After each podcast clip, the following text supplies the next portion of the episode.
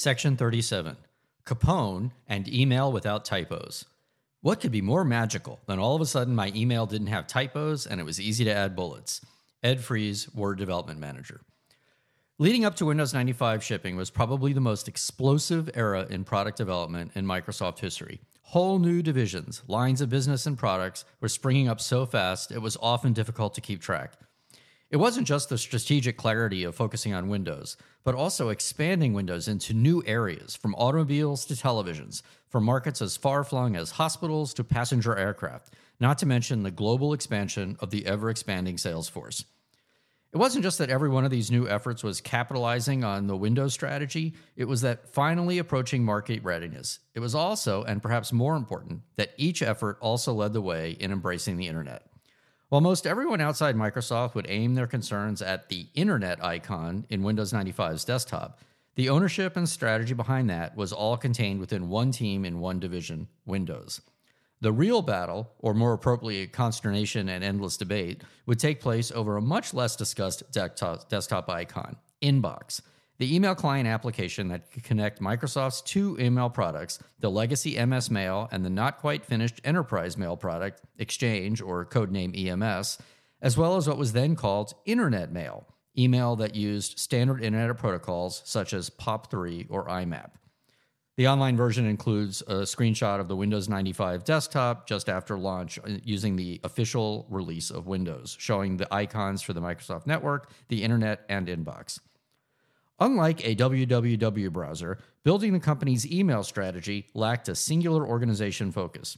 Rather, it was more a classic strategy of permissiveness and letting many flowers bloom, an approach that Microsoft would employ repeatedly photos, messaging, collaboration, and more. When something was cool or the next big thing, it always seemed as though every group would somehow manage to find the resources to squeeze it into their strategy. Eventually, in the 1990s, every part of the company had an email strategy. Windows, online and consumer, servers, and applications. Those didn't always align or even work together. Windows, like OS2 and Unix and soon Macintosh, was like every operating system and assumed that connecting to standard internet protocols for email was important. Even though by email accounts, most consumers were reading email in America Online, AOL, or one of the other online dial up services.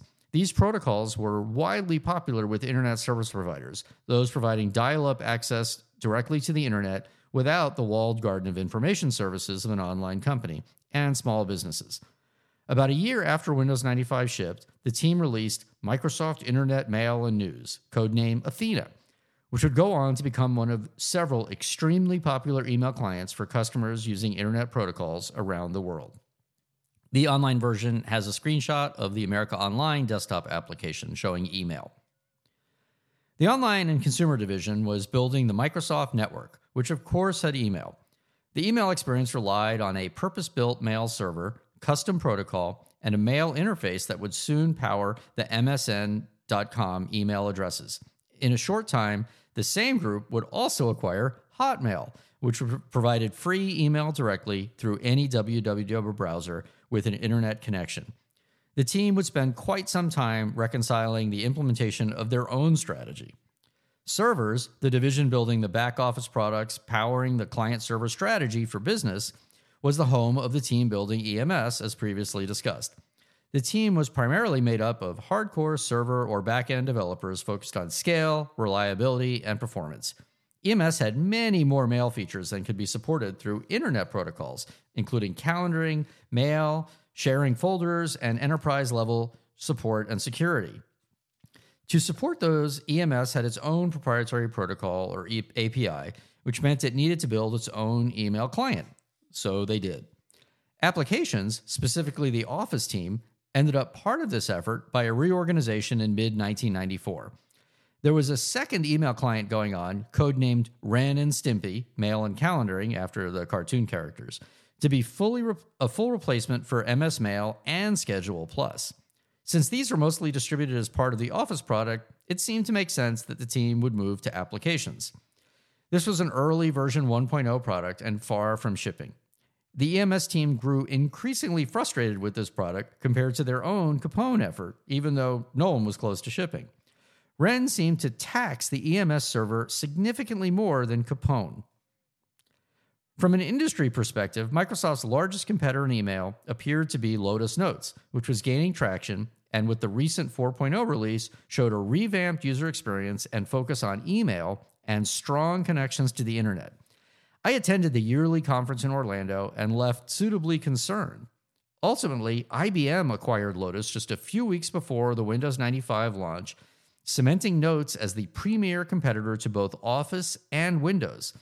The New York Times ran a front page story covering the deal, along with several adjacent stories about the magnitude of the acquisition, both financially and strategically. The online version includes uh, the New York Times article, uh, then what a huge deal that was from June of 1995. Notes created the workgroup or groupware category, something Microsoft could not seem to get right. A variant of Windows, Windows for Workgroups, added some networking features but offered little competitively. Office had several packages done as add ons to Excel to enable workgroup activities such as budgeting, but those too missed the mark.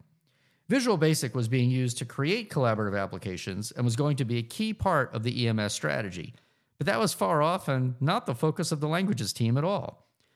The addition of Inbox to Windows 95 would be yet another attempt at turning up the competitive heat against Lotus with something neither core to a product team nor complete in execution.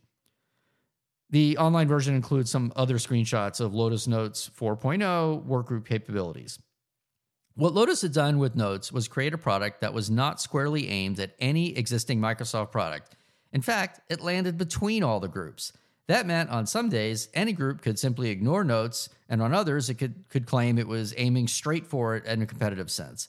Ultimately, no one was accountable, and everyone could point to someone else. In many companies, people look to executive management to clarify overlapping or incoherent strategies, especially in technology companies, where we love to have all the pieces fit together well. In times of rapid change and high uncertainty, however, most leaders aim to maintain optionality and prefer the costs of internal organizational scuffles to potential costs of making the wrong decision. It was decidedly Bill G's approach which for all the bravado of review meetings, he avoided at all costs making a binary choice between two groups and preferred to leave the differences to some natural course. It was this as if he hoped a notes competitor would magically appear from within a group already tasked with competing with an entirely different product or company. This drove me and many crazy but as I reflect on this in hindsight, it is only hindsight or told you so recollections that allow people to say they knew we should have done something different. No one knew how email would turn out. We just knew we wanted to be a big player. Office had yet another view on email.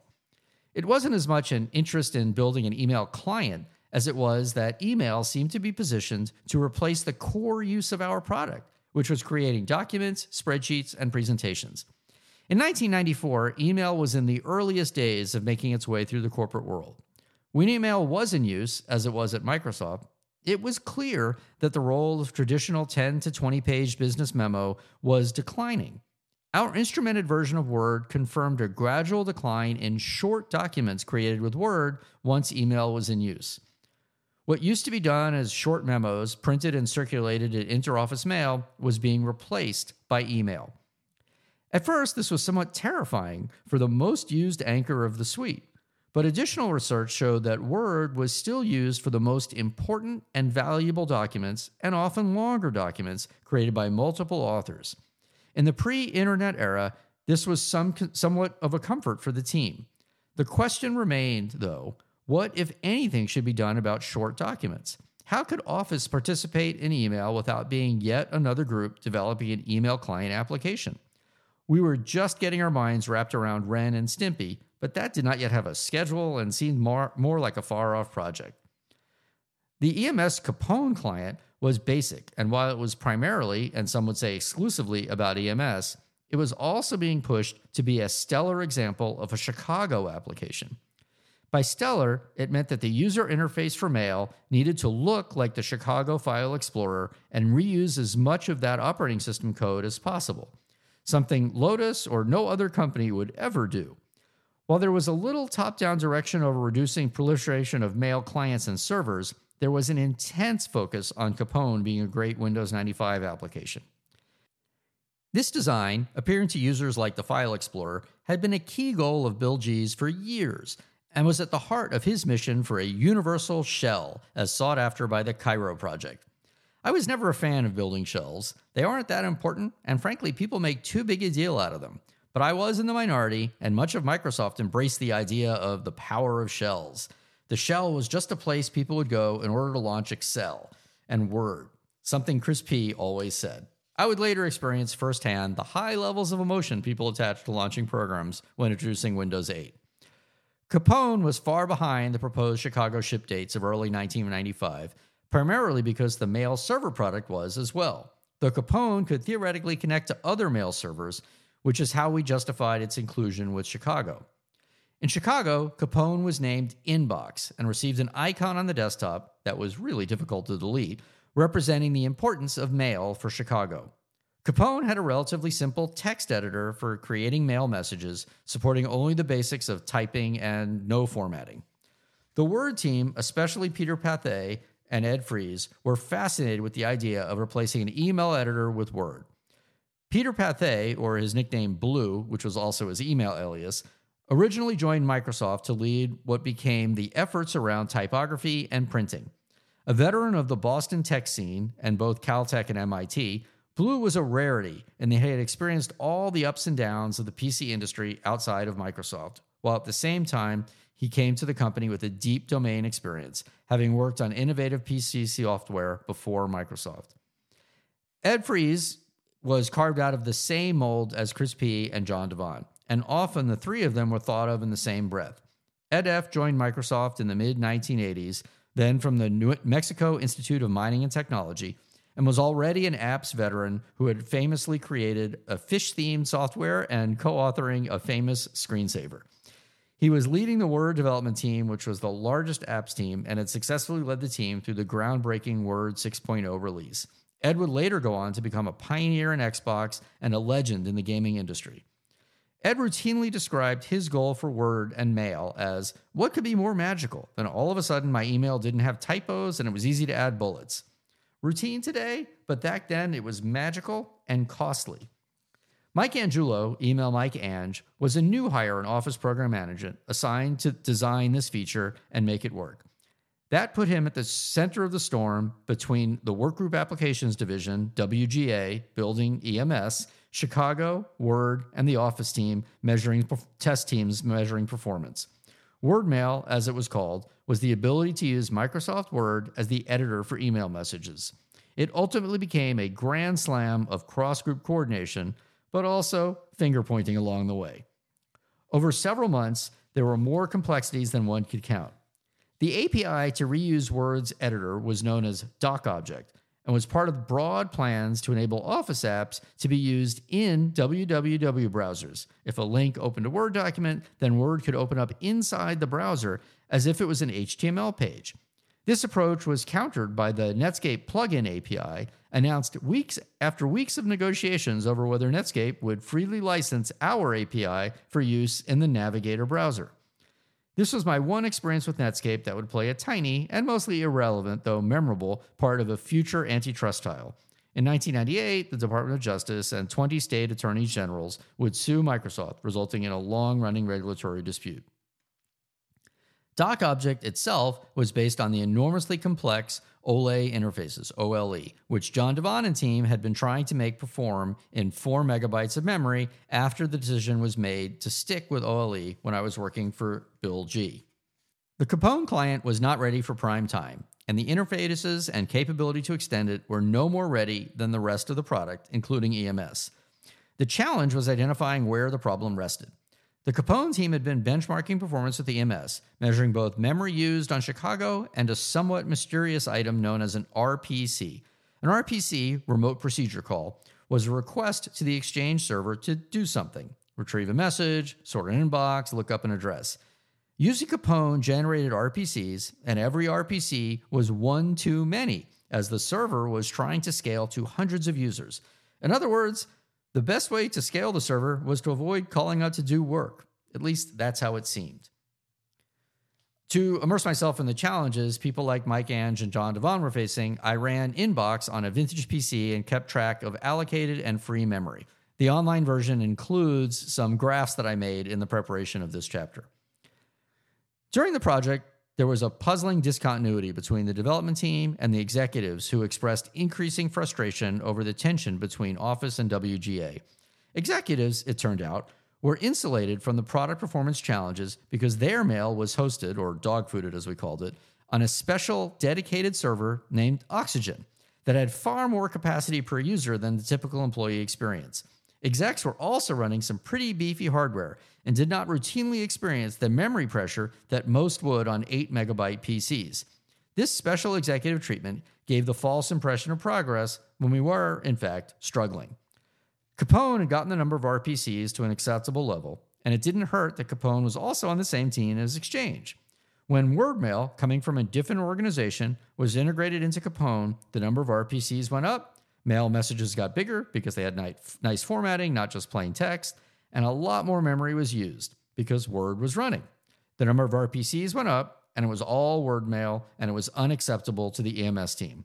Mike Ange, along with the dev and test teams, spent months tracking down and removing what they could, justifying what remained to deliver Word as an email editor. The online version includes a screenshot of Word as an email editor in the Capone client on Windows 95. The result was an insanely cool demo. Mail messages that looked like fancy printed documents. So that one page meeting agenda looked once again like what used to arrive in interoffice mail, complete with tables, formatting, even columns. The feature was too early for Exchange and too soon for 4 megabytes or 8 megabyte Chicago machines.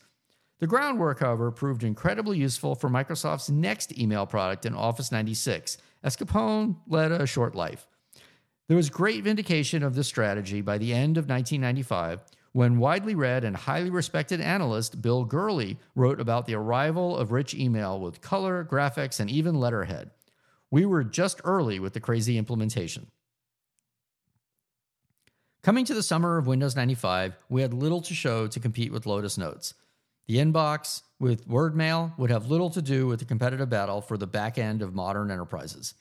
The parallel releases of Office 94 and Office 96 gave us a second chance for Office to compete with Ren and Stimpy, as we will see. The pain this optionality foisted on the product, marketing, and sales teams, and even customers might eventually pay off. That is why, when I reflect on all of the craziness of this strategy, it's difficult to say it would have been easier. Yes, it could have been easier, but only if we knew the future.